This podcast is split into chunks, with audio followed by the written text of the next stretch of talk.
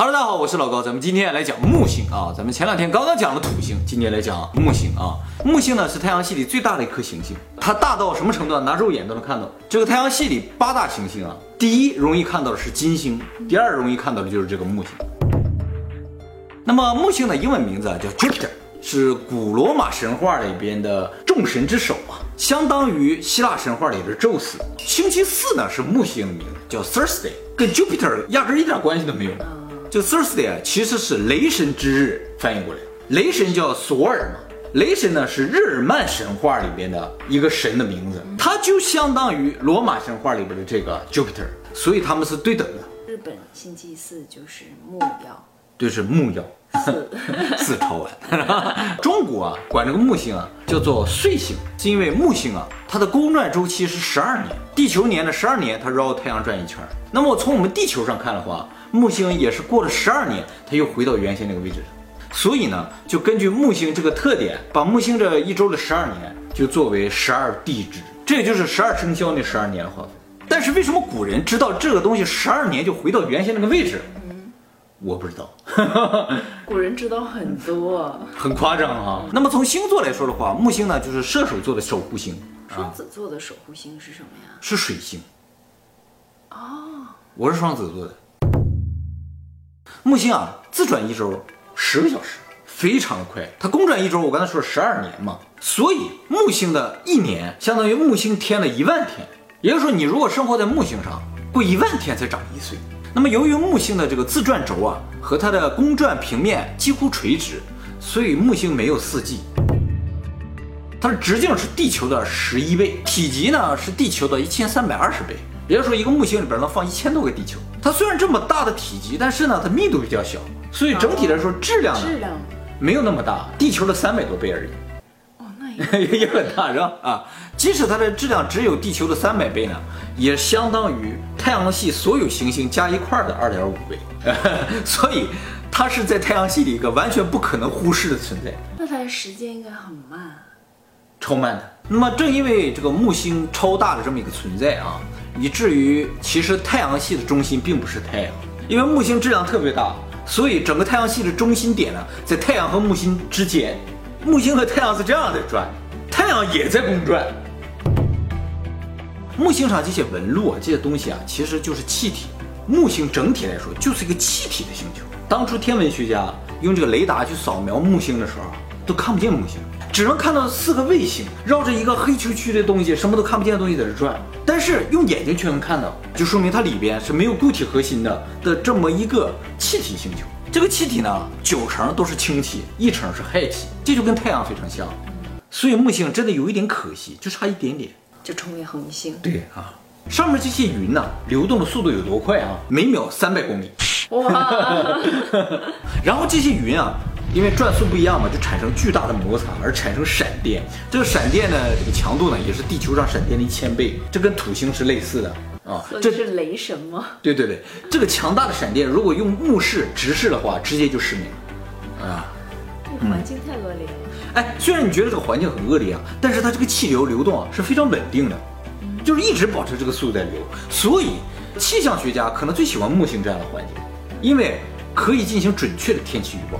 但地球上不是这样，地球上风云万变。木星的磁场非常的强大，强大到什么程度呢？是地球磁场的两万倍。你搁地球上放个铁块，它不动，对不对？你在木星上放个铁块，唰那个雷神嘛，拿个锤子嘛，唰一下就飞嘛，在木星上就是这个效果。你要拿个锤子，唰一下你就飞了。那么由于木星这个强大磁场的保护啊，才保住了木星上这些大气在这流动。不然的话就跟火星一样，火星上没有大气嘛，就太阳风吹走了。那么问题来了，木星上为什么会有这么强大的磁场呢？这就是木星一个很大的谜。地球上有磁场，是因为地球有一个铁的核心，铁一转吧就产生像电流一样，这个电流呢就产生磁场。但是木星它是气体的，没有铁核，它怎么能产生磁场呢？或许产生磁场的方式不一样。后来就分析了，应该是这样的啊，就是说它们主要是氢气嘛，越往里面压力越大，氢气就变成等离子体，等离子体是导电，然后这个等离子体在里边狂转，狂转，然后产生强大的磁场。他们猜，也就是说，其实地球是不是铁盒都不一定。对呀、也有可能地球里边也是一个等离子体是吗在那转，产生这强大的磁场。其实人类真正对木星开始探测是从四百年前开始，伽利略自制了一个望远镜观测这个木星，发现木星有四颗卫星。这时候伽利略就产生了一个怀疑，他说：莫非地球不是宇宙的中心？因为当时主流就认为地球是宇宙的中心。但是伽利略看到木星有卫星之后，他就发现了，就说啊，这个宇宙里有东西不绕着地球转。从那之后，人们才开始渐渐认识到，哦，原来地球不是宇宙的中心啊！我们也买一个望远镜吧，你想看看对呀，拿肉眼就能看到。因为我没有那么多的天文知识，所以我不会被这些条条框框铐住。嗯，所以你应该自制一个望远镜。从伽利略发现它四颗卫星到今天，人们总共发现了它七十九个卫星，而且木星又特别大嘛，所以整体来说，木星和它的卫星感觉上就像个小的太阳系一样。所以木星呢又叫做木星系，自己就形成一个星系了啊。那么一九八九年的时候，美国的 NASA 呢发射了一个伽利略号，飞了六年之后到达木星了之后，就开始对它进行观测了。但其实人类历史上最早到达木星的呢，并不是伽利略号，而是先锋号。哦，先锋号呢，它是路过木星嗯，然后呢去看了土星，有什么都去了啊。这个先锋号到了木星之后，就发现了一个事实，就是在地球上观测不可能知道的事情，就是木星周围有强大的核辐射。知道这事儿之后，马上 NASA 就改进了那个航海家号，增加了更强的这个护板，以保护里边电子仪器，也就保证了最后边航海家号能够顺利通过木星。那么这个伽利略号完成工作之后呢，啊，NASA 就控制它，让它坠毁在木星大气层里。那么在二零一一年的时候，NASA 又发射朱诺号。朱诺号的主要任务呢是探测木星云层下面的东西。朱诺号也会在二零二一年的七月份呢坠毁到大气层，把它烧掉。为什么 NASA 一定要把它烧掉？现在土星的探测器也是一样，最终都是把它烧掉。嗯嗯，NASA 的理由呢，就是说为了防止污染木星的环境。但是我感觉怪怪的，如果地球以前有过高度文明，也能发射过卫星的，如果他们的思路跟 NASA 是一样的，烧掉。对啊，这也就是为什么我们现在看不到前人留下的卫星啊什么，他们都给它烧了。我觉得烧掉唯一的可能性就是不想留下一个证据，就是这个东西存在的证据。哎，这大红斑我们已经多次提过了啊，就是木星上啊刮着一个台风，这个台风啊在这儿已经刮了四百年了，至少四百年了。因为伽利略发现它的时候就已经发现了大红斑了。其实一度啊，天文学家都认为这个大红斑是永恒的，但是呢，近些年人们发现这个大红斑在不断的缩小。伽利略发现它的时候，这个大红斑的直径能放下四个地球，现在呢只能放下一点三个地球。按照这个速度的话，再不用多久，这大红斑就要消失了。那么地球上持续最久的台风啊，是一九九四年一个叫做约翰的这个台风，持续了三十一天，人家持续了四百年还在这刮。那么关于这个大红斑呢，有两个谜团。第一个就是这个大红斑为什么会存在？木星上 N 多的气体都是一条一条的在这流动的，为什么这个地方自己搁这转起来？而且就算是偶然形成的这个转起来，它不至于形成这么久。而且啊，木星上这个大红斑，它是随着木星旋转一起旋转。我刚才说了，木星转一圈十个小时，上面的气体每秒三百公里，这个大红斑跟着一起转，它都不散。好吓人啊！对呀、那么大红斑的第二个谜团呢，就是它的颜色。这为什么是个红色？那么很多天文学家觉得说，这个地方可能有很多的硫啊，有硫磺的话，它可能就造成它红。但是怎么这些硫磺都集中在这个地方了，就不知道了。那么接下来我们介绍一下木星的卫星啊，它有七十九个卫星嘛，但其实最有名的就是那四个，就最先发现的木卫一、木卫二、木卫三、木卫四。这木卫一整个就是一个岩浆的星球，它上面布满了火山，但它这个火山啊，跟地球上那个火山等级不一样。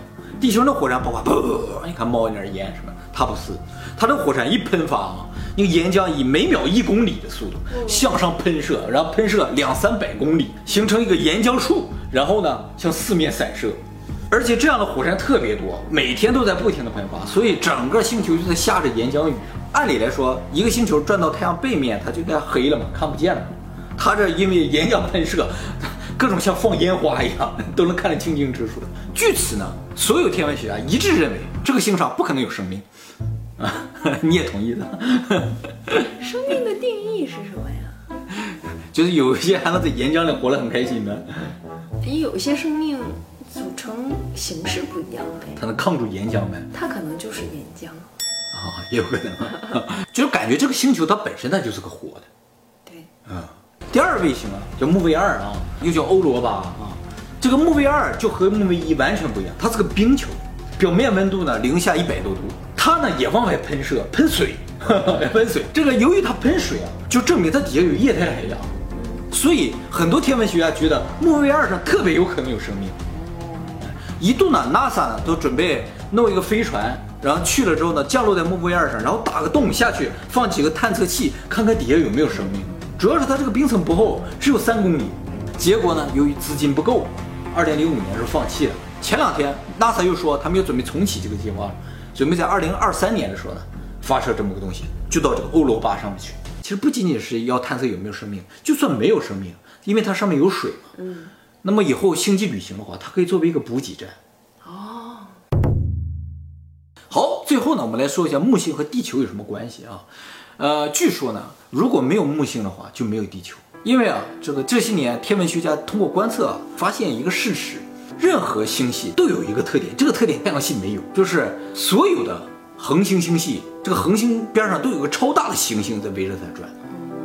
离它远了就会变小，但是太阳系不是这样，太阳系离它近了，什么水星啊、金星啊、地球都很小，火星也小，更小，这怎么回事呢？就说明啊，原先太阳系形成的时候，太阳周围也应该有一个超大的行星存在。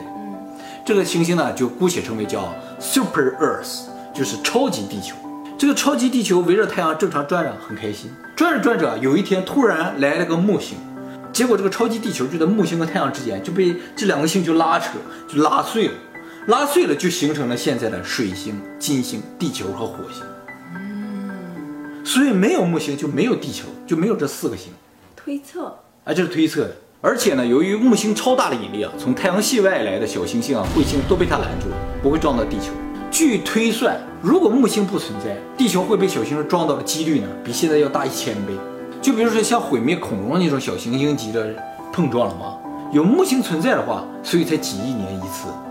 如果没有木星存在的话，那可能就几万年就一次了。人类还没怎么发展，砰又毁了，你知道吗？四年一次，四年一次，是吧？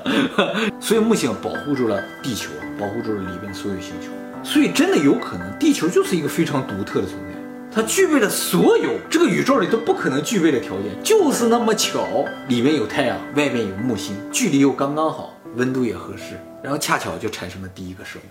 那它这个地理位置地角太好，这个地角黄金地段儿，买到手就升值。绝对升值啊！你个差一点点，其他都是荒无人烟的，是吧？所以大家还觉得现在买个房子贵，一点都不贵。你 从宇宙的角度来看了，我这贼便宜，是吧？